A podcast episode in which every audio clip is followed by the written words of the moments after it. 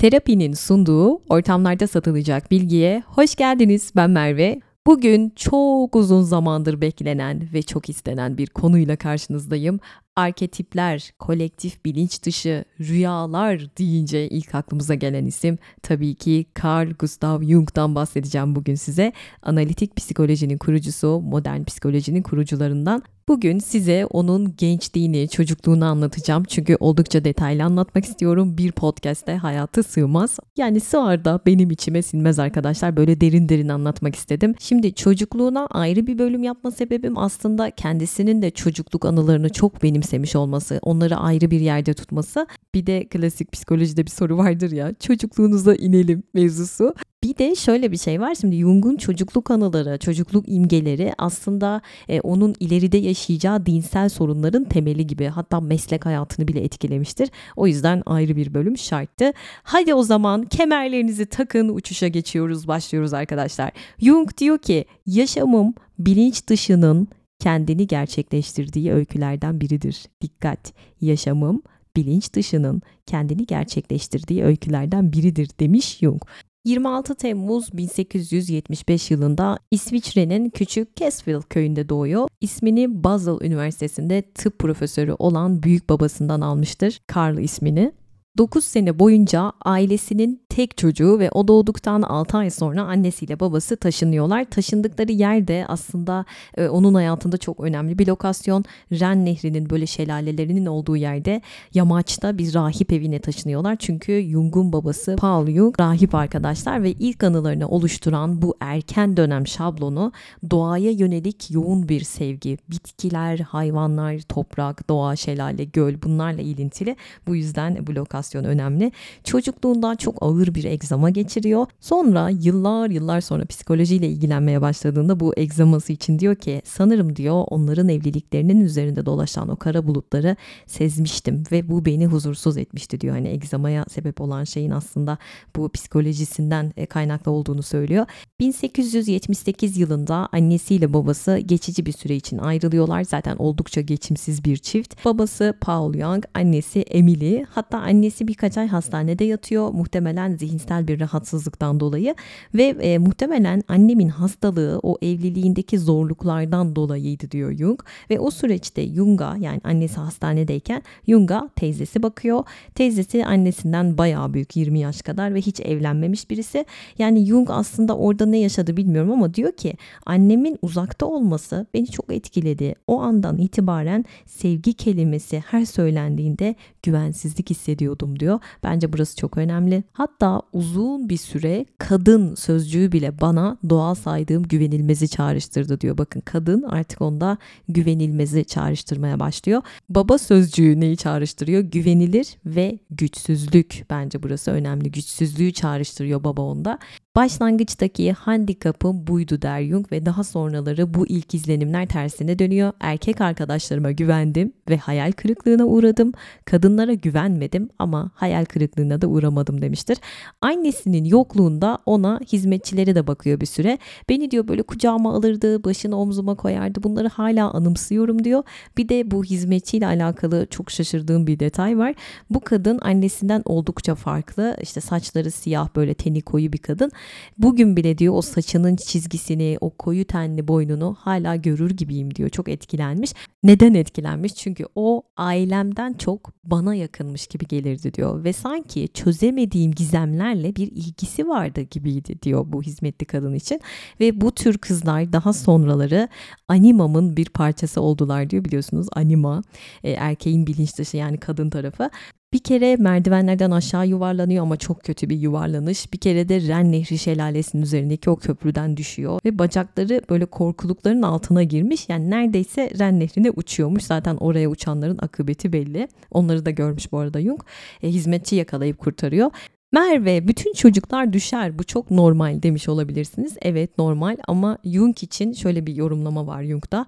Bütün bu yaşadıklarını işte oraya düşmesi, merdivenlerden yuvarlanması bütün bunları aslında e, bilinçsizce yapılan bu davranışların nedenini intihar dürtüsüne bağlamış. Ya da diyor bu dünyadaki yaşama aslında ölümcül bir direnme olabilirdi belki diyor bu düşüşlerini buna bağlıyor. İşte o zamanlar yani küçük çocukken geceleri böyle ne olduğunu tam olarak çözemediği korkuları başlıyor. Bu arada çocuklarınız da dinliyorsanız küçük çocukları lütfen uzaklaştırın çünkü etkilenebilirler. Ee, biraz bekleyelim. E, evin içinde böyle bir şeylerin yürüdüğünü duymaya başlıyor. Bir de zaten sürekli Ren Nehri'nde boğulanlar oluyor dediğim gibi. Ondan da çok etkileniyor. Sürekli bir naaş görüyor yani. Hatta bir keresinde boğulan birinin cansız bedenini direkt böyle onların evine koyuyorlar. E, görmeye çalışmış Jung ısrarla. İşte o cama koşuyor oradan bakıyor bu cama koşuyor oradan. Görmek istiyor yani bir şekilde. Buna karşı bir ilgisi var. Babası da papaz zaten o yüzden hani naaşlar oraya geliyor. E, çok sık gördüğü bir şey bu ve çok da etkilendiği bir şey. Neden bunun altını çiziyorum? Çünkü çünkü Jung'un biliyorsunuz din ile ilişkisini mistik bir karakter zaten. Dini dünyasını şekillendiren şey bu. Yani burası çok ömelli arkadaşlar. Hatta çocukken yaşadığı bir olay onu böyle tamamen değiştirmiş diyebilirim. Zaten çocukluk örüntülerimiz o kadar etkili ki yani her ne yaşadıysak orada bazen tüm hayatımıza sirayet ediyor biliyorsunuz ki dünyamızı şekillendiriyor adeta. Ben geçen terapistimle konuşurken böyle çocukken yaşadığım bir şey için dedim ki ya umurumda değil şu anda hani umursamıyorum artık falan dedim ve üstüne gitti o dediğim şeyin altından neler neler çıktı inanamadım. Meğer ben neleri halının altına süpürmüşüm. Bir an gerçeklerle yüzleştim. O yüzden içinize atmayın arkadaşlar. Sonra bir yerlerden çıkıyor o içimize attıklarımız hastalık olarak karşımıza çıkıyor ileride. Gidin psikoloğunuza anlatın güzel güzel. E size canı gönülden önerdiğim online bir terapi platformu var biliyorsunuz. Artık old but gold'lar çok iyi biliyor. Terapin. Terapinde kendimizi en rahat hissettiğimiz ortamda bizim için en uygun olan psikologla uygun bir saatte bize uygun bir bütçeyle hatta online bir terapi gerçekleştirebiliyoruz. Alın çayınızı kahvenizi kurulun koltuğunuza bağlanın psikoloğunuza anlatın derdinizi. Bazen insan cidden dibe vuruyor ya derdini kime anlatacağını o an ne yapacağını bilemiyor. Öyle anlarda ciddi söylüyorum ilaç gibi geliyor. Hatta bana seansa başlarken terapistim dedi ki şu an kendini nasıl hissediyorsun? Kötü hissediyordum ya hani puan ver dedi. Onun üzerinden. Ben de 5 demiştim. Biterken tekrar sordu. 9 oldu şu an dedim ve gerçekten öyle hissettim. Ve şu an bize özel indirim var arkadaşlar terapinde. OSB 20 kodu ile %20 indirimden faydalanabilirsiniz. Terapinde 300'e yakın uzman klinik psikolog var. Hepsi birbirinden kıymetli. 6 farklı kategoride destek alabilirsiniz. Belki çocuğunuzla bir problem yaşıyorsunuz. Bunu gidip komşunuza anlatmak yerine ya da hiç bilmeyen, çocuk psikolojisinden anlamayan birilerine anlatmak ve onlardan akıl almak yerine gerçekten uzmanlardan uzmandan destek alın derim. Ergen de olabilir aynı zamanda. Zaten çocuk, ergen, yetişkin psikolojisi, çift terapisi, aile terapisi, cinsel terapi, sınav kaygısı bu kategorilerde destek veriyorlar. Probleminiz neyse hepsinin uzmanlarla çözümü var burada. Açıklamalardaki linke tıklayabilirsiniz. Karşınıza çok kısa bir test çıkacak. Onları yanıtladıktan sonra zaten sizi direkt ihtiyacınız olan psikoloğa yönlendirecek sistem randevunuzu oluşturup hemen başlayabiliyorsunuz. Benim hemen şu anda ihtiyacım var Merve diyorsanız 7-24 online psikologlar var terapinde. Çevrim içi olanlarla şu an direkt görüşebilirsiniz. Kamera açmanıza da gerek yok. Hani bunu istemiyorsanız eğer kapalı kamera veya anonim isimle de terapi alabiliyorsunuz. Gizlilik esası var ve kullanıcılar biliyor. Görüşme bittikten sonra psikoloğumuzla uygulama üzerinden sınırsız bir şekilde mesajlaşabiliyoruz. Merve çok pahalıdır. Psikoloğa gidemem. Gerçekten toplumumuzda böyle bir algı var. Hani çok pahalıdır psikoloğa gitmek gibi bir algı var. Hayır arkadaşlar öyle değil. E zaten terapindeki psikologlar seans ücretlerini kendileri belirliyor. O yüzden her bütçeye uygun fiyat yelpazeleri var oldukça geniş merak etmeyin.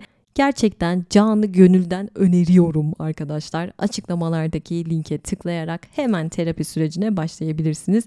Emin olun kendinizi çok iyi hissedeceksiniz terapi aldıktan sonra. Bize özel kod OSB20 %20 indirim kodumuz bu. Hadi şimdi Jung'un çocukluğuna geri dönelim. Jung'un çocukluk manzaraları genelde şöyle işte Ren şelaleleri sürekli bir can alıyor. Çok sık boğulanlar oluyor. Çok fazla naaş görüyor. E, zangoçlar zaten habire mezar kazıyorlar. Redingotlu insanlar böyle upuzun şapkalar, parlak siyah ayakkabılı, simsiyah giyinmiş ciddi ciddi adamlar Böyle sırtlarında kara bir kutu getiriyorlar tabut. E, babası zaten rahip ve sürekli bunlara şahit oluyor. İşte babası rahip cübbesini giyiyor, konuşmalar yapıyor mezarın başında. E, kadınlar bir tarafta ağıt yakıyor, ağlaşıyorlar. E, sonra o kocaman deliğe, mezara birinin gömüldüğünü söylüyorlar küçücük çocuğa. Ve diyor ki daha önceleri orada burada karşılaştığım insanlar ansızın yok oluyorlar.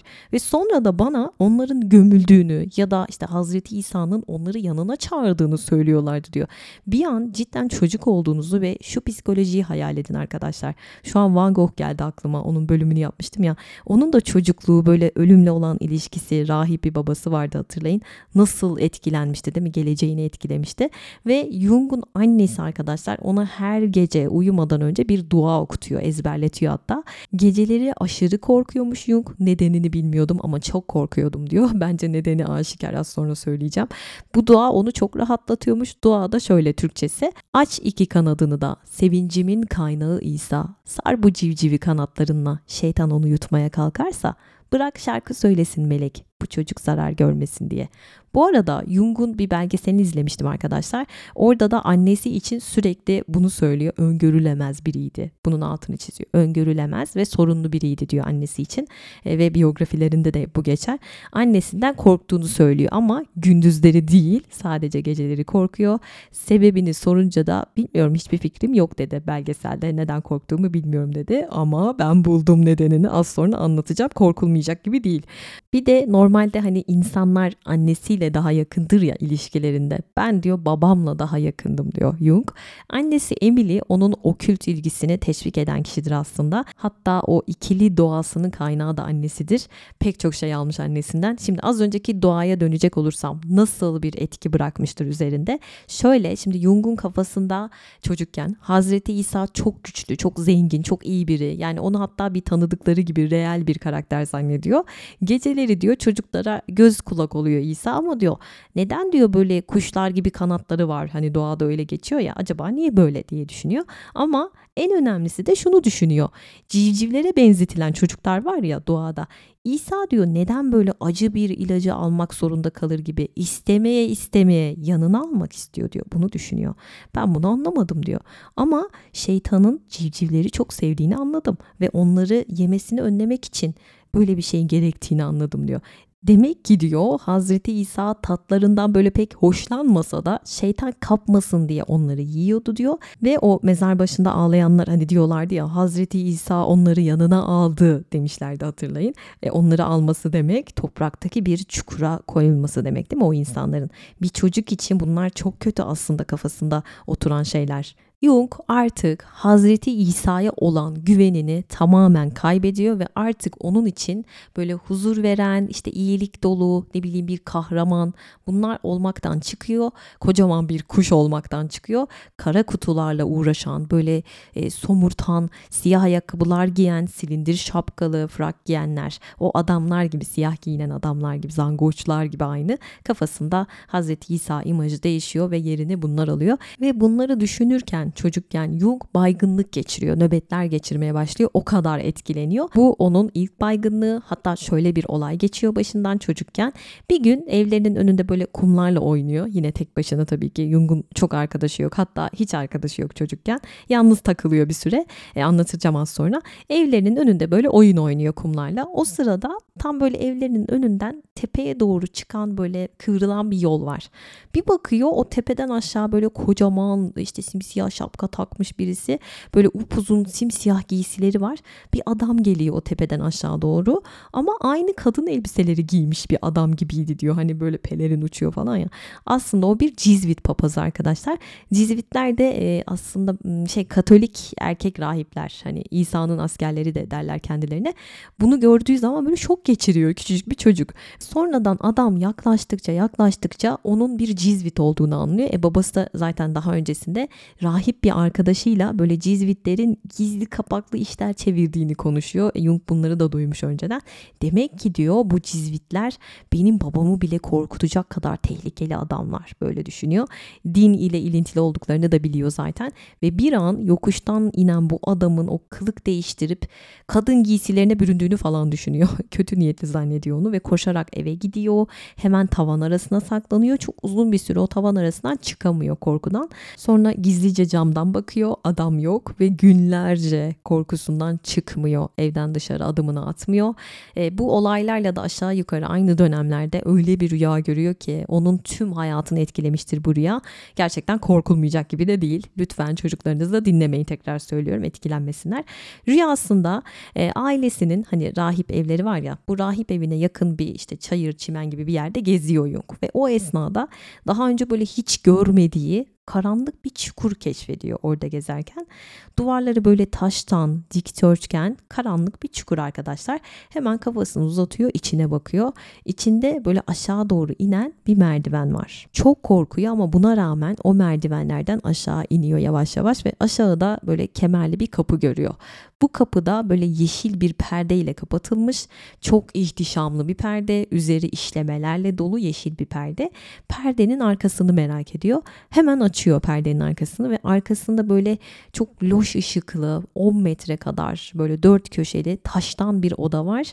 E, tavanı da böyle kubbe gibi taştan bu odanın ve bu odanın tam ortasında kıpkırmızı bir halı serili ve olağanüstü böyle güzel bir e, altından taht var arkadaşlar kocaman.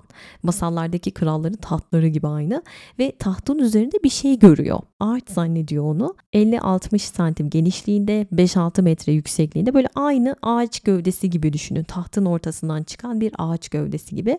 Hemen dokunuyor ona ve çok garip bir dokusu olduğunu fark ediyor dokunduğu zaman.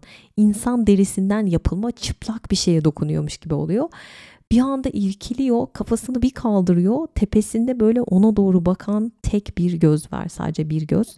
E, saçları yok ve yuvarlak bir kafa, tek gözlü. oh my god. Ve odada hiç pencere yok ama pencere olmamasına rağmen o da aşırı aydınlık, çok net görüyor yani böyle. E, ve ondan sonra resmen taş kesiliyor. O gözle karşı karşıya geldikten sonra korkudan taş kesiliyor rüyasında ve içinden şu geçiyor. Eğer diyor hareket ederse bu gördüğü şey her neyse bana doğru diyor böyle sürünerek gelirse ne yaparım bunun için dona kalıyor ve o esnada yukarıdan annesinin sesini duyuyor ve annesi diyor ki iyi bak ona işte insan yiyici bu diye bağırıyor annesi. Jung böyle kan ter içinde kalmış. Öyle bir uyanıyor ki bu rüyasından ve 60 yaşında bile bu rüyasını hatırlıyor. Hala etkisinde unutamamış bu rüyayı. Sonraları zaten psikolojiyle uğraşınca yani yaklaşık 20 sene sonra falan bu rüyayı şöyle yorumluyor. Bu bir fallustu diyor arkadaşlar. E, adlandıramadığı yeraltı tanrısı. Çocukluk düşlerinin korkulu ağacı. İşte bu yeraltı tanrısını kimle özdeşleştiriyor kafasında? Hazreti İsa ile. O yüzden İsa ona ne sevilebilir ne de kabul edilebilir ne de gerçekçi geliyor. Hazreti İsa benim için bir ölüm tanrısı olarak kaldı diyor o saatten sonra. Çarmıha gerilmiş böyle pek de tekin olmayan kanlı bir cesetti benim için diyor. İşte bu rüya onun hayatını değiştiren rüyalardan birisi. Bu arada Jung'un altı dayısı ve iki amcası din adamıdır arkadaşlar. E, babası da zaten rahip, protestan papazı. Annesi de babasının yardımcısıdır. Yani onlar için der ki yıllarca korkularımın kaynağı oldular demiştir. Kiliseye gitmekten bile soğumuş. Hazreti İsa'ya karşı olumlu olumlu duygularım olsun diye çok çabaladım diyor ama olmadı diyor. O artık onun için çocuk dünyasının insan yiyen hayaleti arkadaşlar. Yer altında tahtta oturan Hazreti İsa onun için bu artık. Bir de o rüyada böyle hani yer altına indi ve işte taht gördü altından bir taht. Orada kral bekliyor ister istemez bir kral oturur değil mi öyle bir tahtta.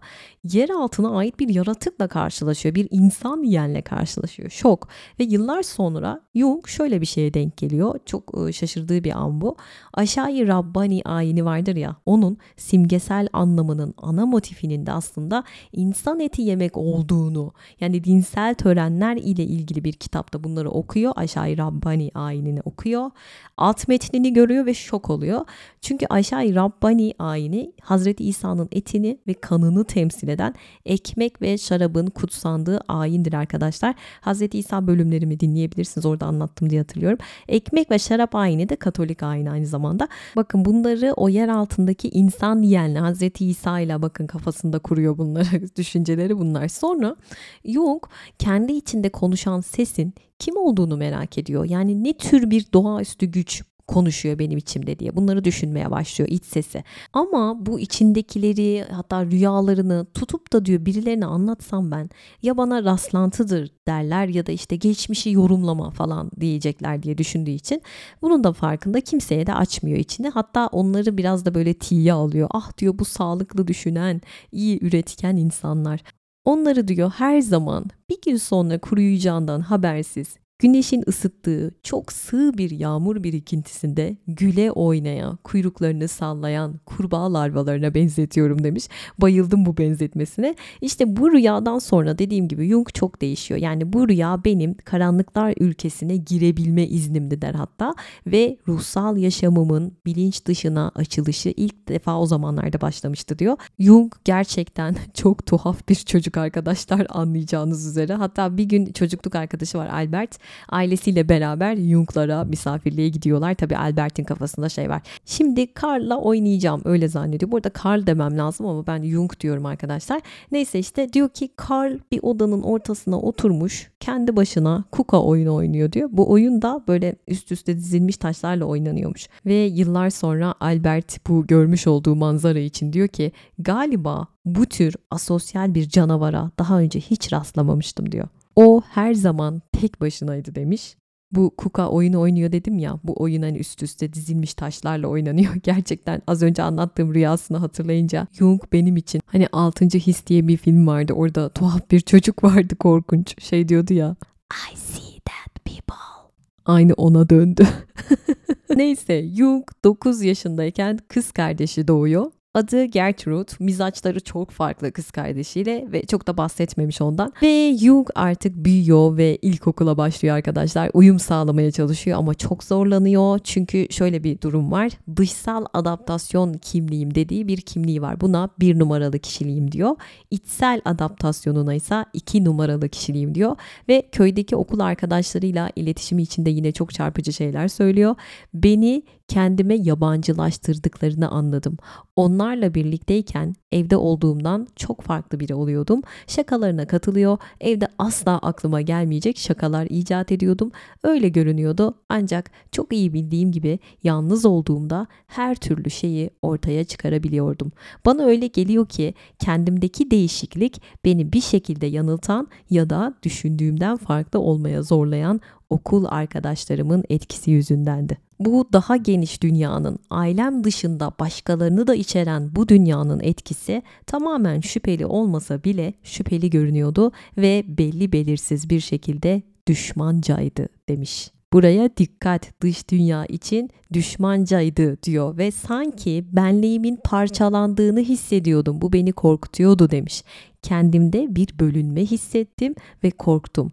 İçsel güvenliğim tehdit altındaydı demiş. Hele şu son cümlesi arkadaşlar. Birileriyle birlikteyken içsel güvenliğinin tehdit altında olduğunu düşünmesi daha küçücük bir çocukken bunları düşünmesi gerçekten enteresan. 1879'da ailesiyle beraber tekrar taşınıyorlar. Basel yakınlarındaki Klein Huning'e taşınıyorlar. Yalnızlık hisleri burada artık ayyuka çıkıyor diyebilirim. Bu süreçte kendine ruh taşı adını verdiği bir şey yapıyor arkadaşlar. Bu da çok önemli. Şöyle şimdi okuldan bir kalem kutu veriyorlar ya sarı bir kalem kutusu var. Bu kalem kutunun da böyle minicik bir kilidi var. Onun içine bir cetvel koyuyor ve bu cetveli böyle bir insana benzetecek şekilde boyuyor. İşte ucunu oyuyor, redingotlu silingir bir şapka yapıyor. İşte ayağına parlak siyah botlar yapıyor. 6 santim boylarında bir adamcık bu cetvelden. Ve oyuklarına böyle siyah mürekkep dolduruyor. E, cetvelden onu ayırıyor. Hatta ona kalem kutusunun içine bir yatak bile yapmış. Hatta paltosu bile var bu cetvel adamın. Sonra bu kalem kutusunu kilitliyor ve tavan arasına işte kirişlerin çok üstünde bir yere koyuyor. Kimse onu görmesin ve mahvetmesin. Sırrımı öğrenmesinden korktuğum için böyle bir şey yaptım diyor. Bu ruh taşı dediği şey ona e, kendini güvende hissettiren bir şey. Hatta diyor ki iç çatışmalarımın neden olduğu o işkenceyi dindirdi diyor. Ve daha da ileri gidip bu adama mektuplar yazmaya başlıyor. O mektupları da kalem kutuya bırakıyor. Gizli gizli hatta gizli bir dil bile yaratmış kendi kendine bu adamla konuşmak için. Bu arada Jung bir süre okula gitmiyor arkadaşlar. Çünkü öğretmeni onun yazdığı bir kompozisyonu bir arkadaşından çaldığını iddia ediyor ve suçluyor Jung'u. Çok ağır geliyor bu suçlama ona ve okula gitmiyor bir süre. Bir de bayılmaları sıklaşıyor bu süreçte. Sanata olan ilgisini çocukluğuna bakacak olursak nereden geliyor? Bu kaldıkları ev var ya eski rahip evi. Orada 18. yüzyıldan kalma e, karanlık bir oda varmış arkadaşlar. Bu odada da işte bir takım resimler asılıymış. Muhtemelen kendisinden önce kalanların as, asıp bırakmış olduğu resimler. Çünkü Jung'un ailesi yoksul, ekonomik durumları yok. Hani tablo satın alabilecek bir durumları yok ama bunları görmüş ve etkilenmiş. Hatta Jung'un hatırladığı bir tablo var o dönemden. Davut ve Golyat'ın tasvir edildiği bir resim arkadaşlar. Bir de 6 yaşlarındayken teyzesi onu bir müzeye götürüyor. Bu müzede böyle içeride doldurulmuş hayvanlar var. Onlardan çok etkilenmiş ve tam böyle müzeden çıkacakları zaman çıplak çıplak heykeller görmüş. Ağzı açık kalmış, dona kalmış hatta.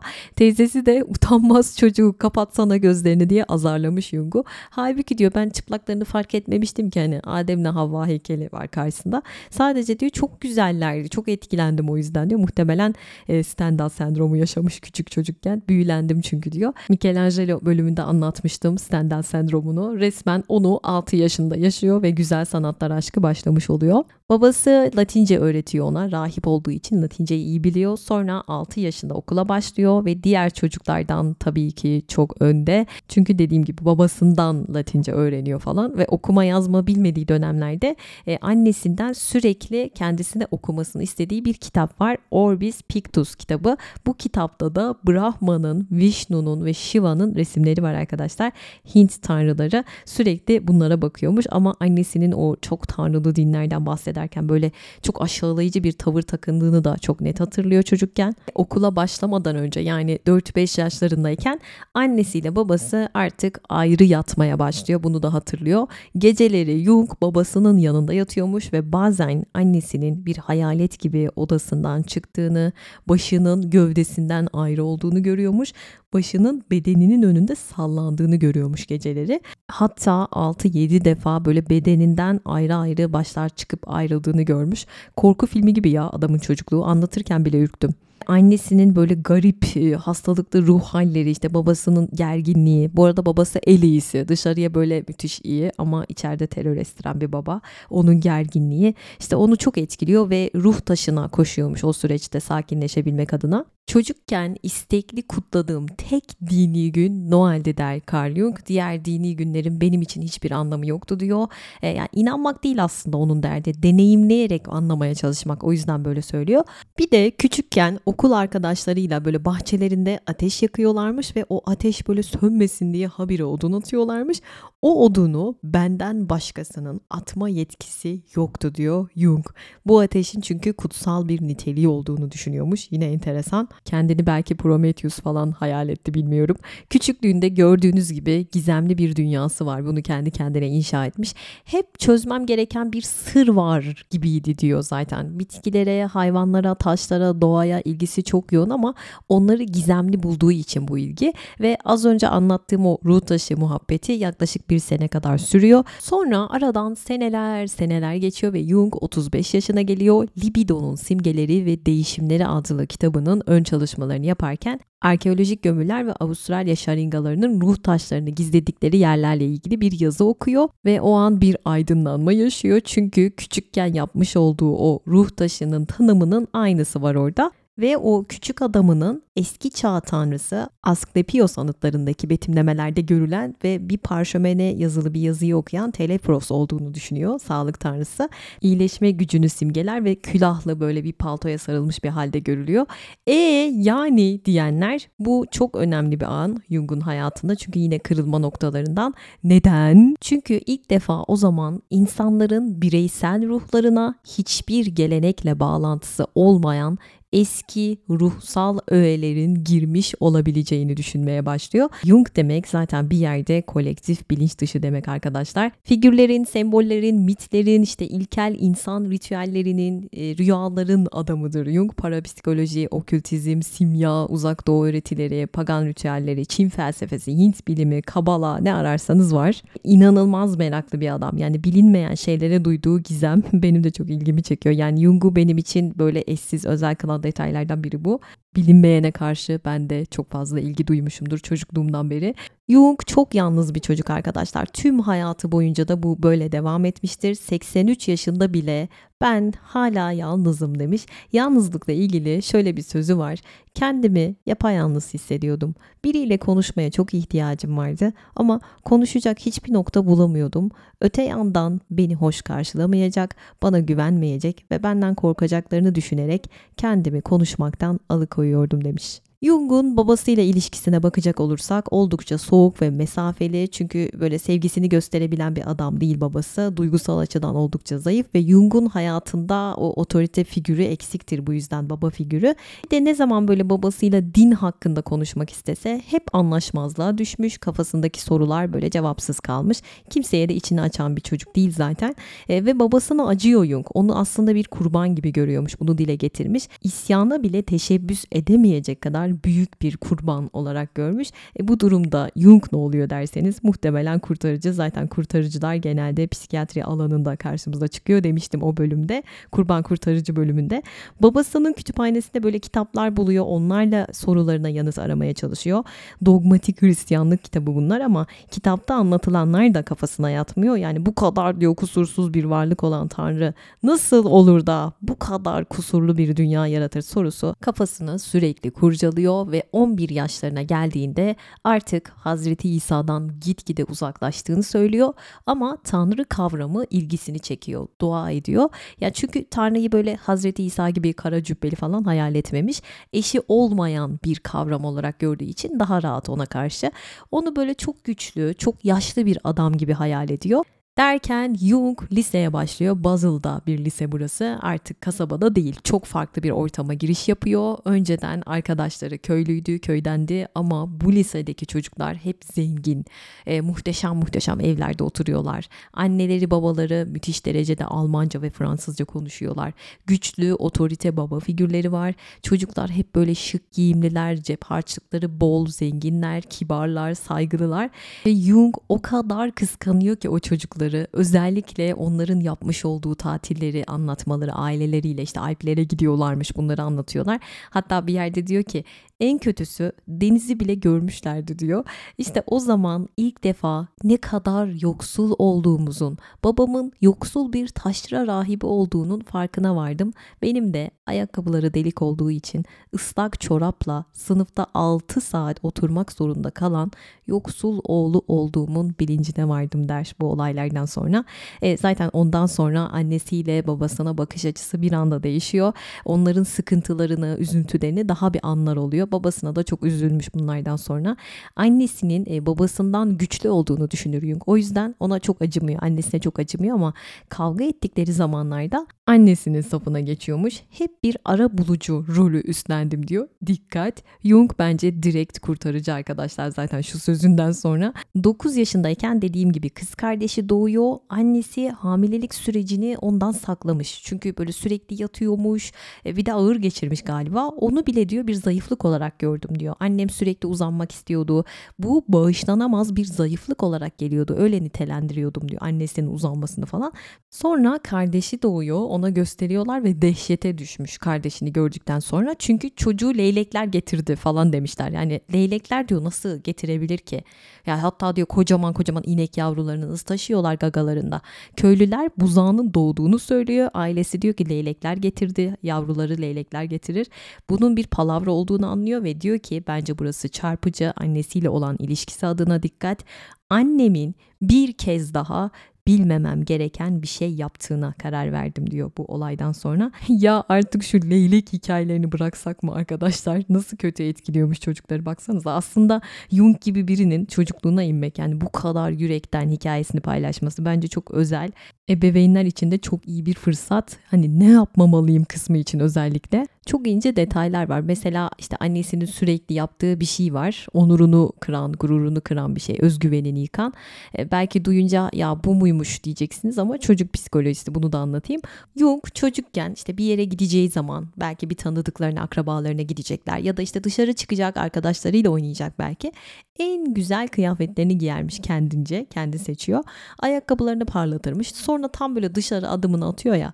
O zaman annesi bağıra bağıra sokaktakilerin herkesin duyacağı bir şekilde mendilini aldın mı işte burnunu silmeyi unutma ellerini yıkadın mı yakan işte kir içinde falan diye bağırıyormuş. Ben diyor orada kendimi önemsemeye çalışırken insanlara karşı kusursuz bir izlenim yaratmaya çalışırken aşağılık kompleksime eşlik eden kendimi önemseme duygularımın böylece göz önüne serilmesi bana çok haksızlık gibi gelirdi diyor. İleriki yaşlarında artık psikolojiyle ilgilendikten sonra bunları dile getirmiş.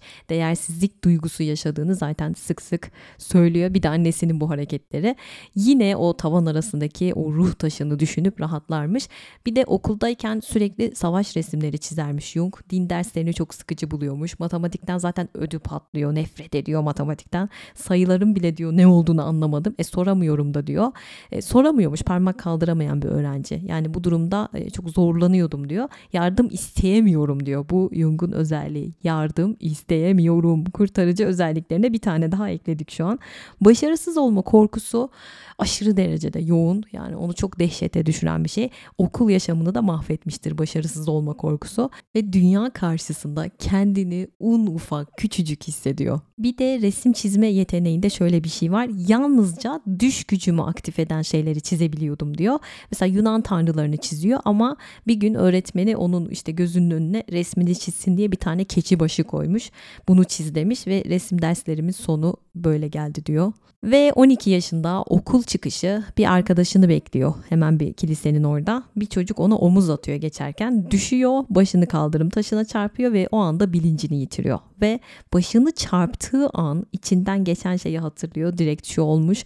Artık okula gitmen gerekmeyecek demiş içindeki ses. Ve o günden sonra ne zaman annesiyle babası hadi artık okuluna dön dese o zaman baygınlık nöbetleri geçiriyormuş ve 6 ay boyunca okula hiç gitmemiş. Bayramdı diyor bu benim için. O kadar mutluydum ki diyor. Çünkü özgür olduğunu düşünüyor okula gitmediği için. Ama biraz da numara yapıyor arkadaşlar. Hani o bayılma nöbetlerinin bir kısmı numaraymış. Derken babası e, zaten durumu yok. Yoksul bir adamcağız. Carl Jung'u böyle doktor doktor gezdiriyor. Hastalığını bulsunlar, teşhis koysunlar diye. Doktorların çoğu Sara'dan şüpheleniyor ama Jung zaten Sara olmadığını bildiği için kıs kıs gülüyor içten içe. E sonra bir gün bir tanıdıkları geliyor. İşte babasına soruyor oğlun nasıl diye. Jung da o sırada çalıların arasından gizlice konuşmaları dinliyormuş Sinsirella. Babası da diyor ki hani doktorlar ne olduğunu bulamadı diyor o tanıdığına. Sara olduğunu söylüyorlar ama eğer çaresiz bir hastalığı varsa oğlumun bu bizim felaketimiz olur. Çünkü elimde avucumda ne varsa tükendi zaten bir şeyim yoktu diyor. Bu çocuk diyor çalışamayacak durumda olursa ileride ne yapacağız diye dert yanıyor o tanıdığına. Jung da bunu duyunca böyle yıldırım çarpmışa dönüyor adeta. O an aklı başına geliyor. Hemen babasının kütüphanesine gidip çalışmaya başlıyor. Tabii yine bayılma nöbetleri geliyor ama inat ediyor, direniyor, bayılmıyor. O gün defalarca bayılma nöbeti geliyor. Hep kendini tutmuş ve bir daha hiç bayılmamış o olaydan sonra okula da geri dönüyor. Bir de ne kadar merhametli dikkat ettiniz mi? Hani okulda anlattıklarım işte öğrencileri kıskanması vesaire. Hani orada belki başka çocuk olsa gidip babasına çatabilirdi. Daha farklı senaryolar yaşanabilirdi ama babasına mesela acımıştı. Burada da yine aynı şekilde hemen gidip babasının kütüphanesine çalışmaya başlıyor. Bir de bu olaylardan sonra artık nevrozun ne olduğunu da öğrenmiş oluyor. Aslında iyi de oluyor. Artık böyle el aleme göstermelik değil kendisi için ders çalışmaya başlıyor. Hani bu olaylar iyi bir şeye vesile oluyor.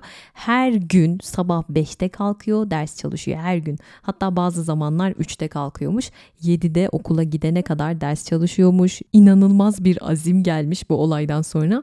Bir de Jung'da şöyle bir şey var arkadaşlar. Çocukluğunda kendini sık sık 18. yüzyılda yaşıyor zannediyor. Bu arada 19. yüzyılda yaşıyor. Tarihi mesela 1886 yazacak ya 1786 yazıyor. Ve içinde iki ayrı kişi var gibi. Bunu kendi de söyler her zaman. Hatta bir keresinde evlerinin önünden böyle çok eski yeşil atlı bir araba geçiyor. Antika bir araba bu ve gerçekten 18. yüzyıldan kalma. Heyecanla bana bağırıyor. Tamam diyor işte bu bu benim zamanımdan geliyor. Böyle düşünmüş. Ve benim kullandığım arabanın aynısı olduğu için tanıdım diyor bu arabayı. Daha böyle pek çok anısı var. Kendini geçmiş yüzyıla ait sanmasına dair. Aynı anda iki ayrı zamanda yaşıyordum. iki ayrı insandım der Jung. Bundan dolayı hatta Göte ile de bir akrabalığı olduğunu düşünür. Çünkü şöyle bir söylenti var. Büyük babasının Göte'nin öz oğlu olduğunu söylemişler ama bu bir rivayet. Bir de yine çok önemli bir olay çocukluğuna dair 1887 yılında yaşanıyor bu. Yani 12 yaşındayken bir gün okul çıkışı katedralin olduğu meydana gidiyor ve o kadar güzel bir hava var ki katedral böyle parlayan güneşte harika görünüyor ve o an içinden diyor ki Jung dünyada kilisede çok güzel ve bu güzelliklerin tümünü Tanrı yarattı. O çok uzaklarda mavi bir göğün içerisinde altın bir tahtta oturuyor diye düşünüyor ve işte bu düşüncesinden sonra bir kopukluk oluyor arkadaşlar. Adeta boğulur gibi oluyor. Eli ayağı tutmuyor. Çok kötü oluyor ve kafasından bir anda şöyle düşünceler geçmeye başlıyor. Sakın düşünmeye devam etme. Aklına çok kötü bir şey gelecek. Düşünemeyeceğin kadar kötü bir şey. Yaklaşmaman gerek. Çünkü günahların en büyüğünü işlemiş olacaksın. En büyük ve bağışlanamaz günah kutsal ruha karşı işlenendir. Sonsuza dek cehennemde yanarsın. Bu denli düşkün oldukları tek oğullarının sonsuza dek lanetlenmesi anneni babanı perişan eder. Düşünme, düşünme, düşünme. Aklından sürekli bunlar geçiyor ama düşünmeden duramıyor Jung ve bunu düşünme diye diye diye beynini susturmaya çalıştıkça çok daha kötü oluyor. Eve gidiyor annesi onu o halde görünce korkuyor. Oğlum okulda bir şey mi oldu ne bu halin soruyor soruyor tabii ki anlatmıyor. Ve bu günlerce sürüyor. Artık ailesi hasta olduğunu düşünüyor çünkü yataklara düşüyor. Artık üçüncü gün düşünmekten alıkoyamıyor kendini ve Tanrı'yı düşünmek için bırakıyor kendini hiç istemediği halde ve diyor ki kim beni diyor bilmediğim ve bilmek de istemediğim bir şeyi düşünmeye zorluyor. Bunu soruyor kendine. Bu ürkünç istek nereden geliyor ve neden ben diye düşünüyor. Günlerce bunu düşünüyor. Tanrı benden ne istiyor? Bunu anlamam gerekiyor diye düşünüyor. Tanrı'nın isteğinin ve niyetinin ne olduğunu bilmeden ona boyun eğemem diyor ve sonuç olarak Tanrı'nın beni bir karara varmak için sınadığını bile düşündüm ve her şeyin benim onu doğru anlamama bağlı olduğundan hiç kuşkum kalmadı. Acaba diyor onun isteğine boyun eğmemi mi test ediyor? Bunu bile düşünmüş ve artık onu düşünmek için kendine engel olamıyor, serbest bırakıyor ve bu sefer de gözünün önüne bir katedral geliyor arkadaşlar. Yine masmavi bir gökyüzü, yine aynı katedral. Tanrı dünyanın üstündeki altın bir tahtta oturuyor. Böyle bir görüntü var kafada ve parlak çatının üzerine dev bir dışkı düşüyor birdenbire. Katedralin çatısı parçalanıyor ve yıkılıyor. Jung bundan sonra inanılmaz bir huzura kavuşuyor. Bu görüntüyü gördükten sonra mutluluktan ağlamaya başlıyor. Neden Merve dediniz şu an? Ne alaka yani? Niye mutlu oldu? Çünkü şöyle düşünüyor. Rahip babasının anlayamadığı şeyi anladığını düşünüyor. Çünkü onun Tanrı'nın isteğini sorgulamadığını, işte inancı nedeniyle buna karşı çıktığını yani sorgulamaya. İncil'in böyle reçete gibi sunduğu Tanrı'ya inanan babasını düşünüyor. Ve ona sadece büyüklerinin atalarının öğrettiğiyle kalan babasını her şeye muktedir ve kadir Tanrı'yı da bu sebeple tanıyamadığını düşünüyor babasının. Jung'un tanrı anlayışına bile gerçekten bir bölüm gelir o kadar uzun. E, imago diye adlandırıyor bu tanrı tasavvurunu ve Jung'u anlamak için bence bunu da bilmemiz lazım. Belki buna ayrı bir bölüm yaparım. Eğer isterseniz bana Instagram'dan yazın. E, kısaca yani ona göre tanrı tasavvuru keşfedilmiş bir şey değil arkadaşlar. O insana kendiliğinden gelen bir deneyimdir diye düşünür Jung. Tartışmalı bir tanrı görüşü var. Çünkü e, tanrıyı böyle bilinç dışında ortaya çıkan bir fenomen olarak yorumladığını düşünenler de var. E, ampirist bir psikiyatr zaten çok tartışmalı bir isim Jung. E, Freud'da da zaten kopma nedenlerinin içerisinde bunlar da var. Bu anlattığım deneyimden sonra zaten bir tarafı artık Tanrı'nın korkunç olduğunu düşünmeye başlıyor. Aşağılık duygum körüklendi diyor. Kendini bir şeytan gibi hissediyor falan. Ben de diyor hiç kimsenin bilmediği türden bir gariplik vardı diyor. Dışlandım mı, seçildim mi, lanetlendim mi, kutsandım mı çözemedim diyor Jung. İşte bütün çocukluğu, ergenliği, bu tarz gizemlerle dolu ve bu durum onu açıkçası yalnızlığa iten detaylardan biri. Çünkü diğerlerinden farklı olduğunun farkında ve başkalarının bilmediği gizemlere nail olduğunu düşünüyor. Onu hiç kimsenin anlayamayacağını zannediyor ve tamamen içine dönüyor. Anlatmak istemiyor çünkü diyor ki anlamazlar ki anlatsam. Böyle de bir durum var. Ben duygularımın sonucuydum der Jung. E, sonraları zaten okulda okulda çok başarılı oluyor, birinci oluyor, çok çalışıyor. Arkadaşları oluyor ama böyle arkadaşları çekingen ve yoksul olan e, çocuklar onlarla arkadaşlık etmeyi tercih ediyor diğerlerine. Rekabeti hiçbir zaman sevmiyor. Birinci olduğu için hep kıskanıyorlar onu ve bu hoşuna da gitmiyor. İkinci olduğu zaman rahatlamış. Okulda ne zaman olay çıksa ondan biliyorlarmış. Öğretmenleri onun genelde böyle sinsi ve aptal biri olduğunu düşünüyormuş maalesef. Bir keresinde 7 çocuk birleşip onu dövüyor. Bir kere de o birilerini dövmüş. Bayağı kötü dövmüş ama sonra kimseye sataşmamış. Yani Jung'tan beklemezsiniz. Hani tamam dayak yemiş okey ama birini dövmesini açıkçası ben beklemiyordum. E, arkadaşlarım beni sevmezlerdi diyor. Hani okulun popüleri hiçbir zaman olmamış. Güvensizlik duygumu özgüvenim tam yerindeymiş gibi yaparak kamufle etmeye çalıştım hep diyor. Sanki iki ayrı kişilik gibi diyorum ya hep böyle olmuş. Annesi de tam olarak böyleymiş. Derken 16-18 yaşlar artık gençliğe doğru gidiyoruz. Artık böyle daha entelektüel, daha canlı arkadaşların olduğu bir dönem bu. Sokrates, Platon, Pisagor, Herakleitos, Empedokles bunları benimsiyor. Skolastikleri ve Aristoteles entelektüelizmini reddediyor.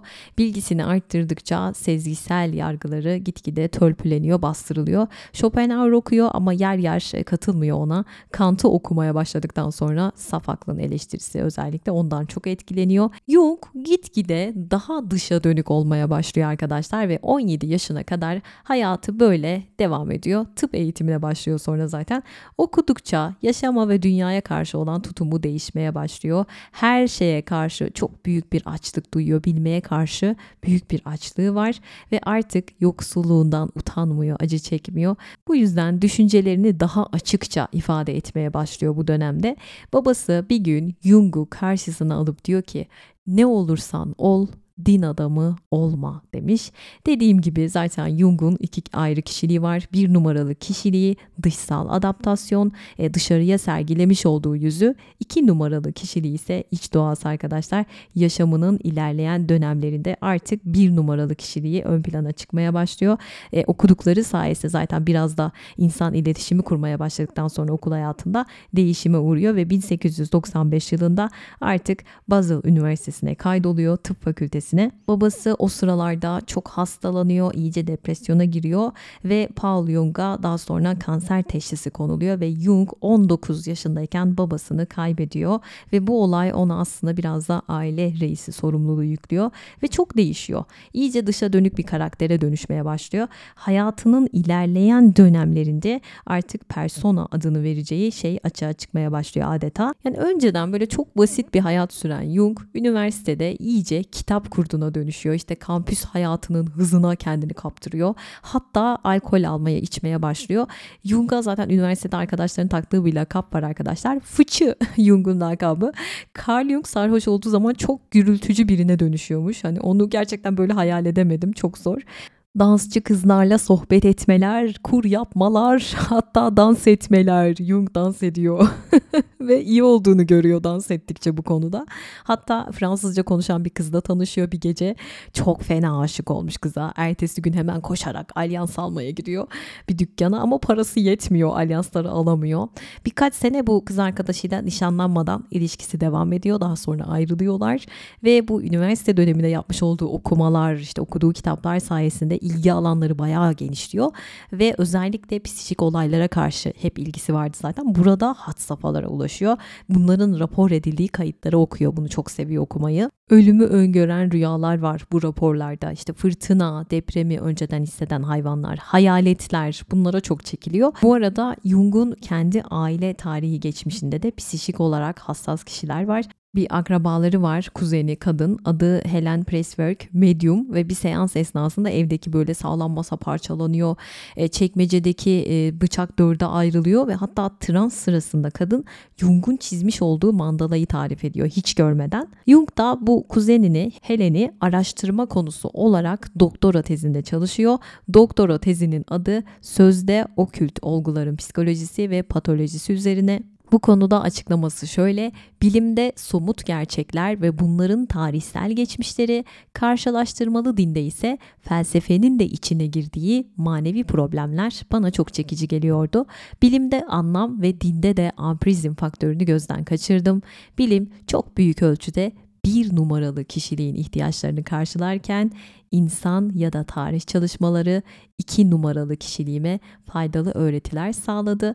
Bu iki kutup arasında kaldığım için uzun bir süre hiçbir şey üzerinde karar kılamadım der Jung ve artık profesyonel olarak bir alanda uzmanlaşma aşamasına geliyor kendince söylediği doğa ve ruhun çarpışmasının gerçek olduğu yer olan psikiyatride karar kılıyor ve karar verdiği anda diyor ki kalbim aniden çarpmaya başladı. Ayağa kalkmak ve derin bir nefes almak zorunda kaldım. Çok heyecanlanmıştım. Benim için tek olası amaç olan psikiyatri bir ışık parlamasıyla önümde netleşmişti. İlgimi çeken iki akım yalnızca burada birlikte akabilir ve ortak bir nehirde yataklarını oluşturabilirlerdi. Burada biyolojik ve ruhsal gerçekler için ortak olan her yerde aradığım ama hiçbir yerde bulamadığım bir ampirik alan vardı. Sonunda doğa ve ruhun çarpışmasının gerçekleştiği yeri bulmuştum. Tabii bu yaptığı seçim çevresinde bir hayal kırıklığına sebep oluyor, şaşkınlık yaratıyor. Kendini yabancı hissetmeye başlıyor tekrar ve eski yarası yeniden yeniden sızlamaya başlıyor. Ama Jung artık kararını veriyor. İyi ki de bu kararı vermiş. Ve bir podcast'in daha sonuna geldik. Bugün Jung'un çocukluğunu, gençliğini, hatıralarını konuştuk. Ürkünç detaylarıyla. O zaman onun çok sevdiğim bir sözüyle sonlandırıyorum bu bölümü. Görüşünüz ancak yüreğinizin içine baktığınızda berraklaşır. Dışa bakan düş görür, içe bakan uyanır. Kendi içine daha derinden bakmak isteyenleri terapine davet ediyorum. Açıklamalara bıraktığım linkten siz de online terapi yolculuğu sürecine hemen başlayabilirsiniz. Üstelik bize özel %20 indirimimiz var. Kodumuz OSB20. Bu cumartesi, pazartesi ve çarşamba tekrar görüşmek üzere. Beni hangi platformdan dinliyorsanız takip etmeyi ve bildirimlerinizi açmayı unutmayın. Instagram adresim de açıklamalarda olacak. Merve biz de buradayız ve seni dinliyoruz demek isteyenler bana bu adresten ulaşabilir. Hoşçakalın, kendinize iyi bakın. Çok konuştum. Hadi bay bay.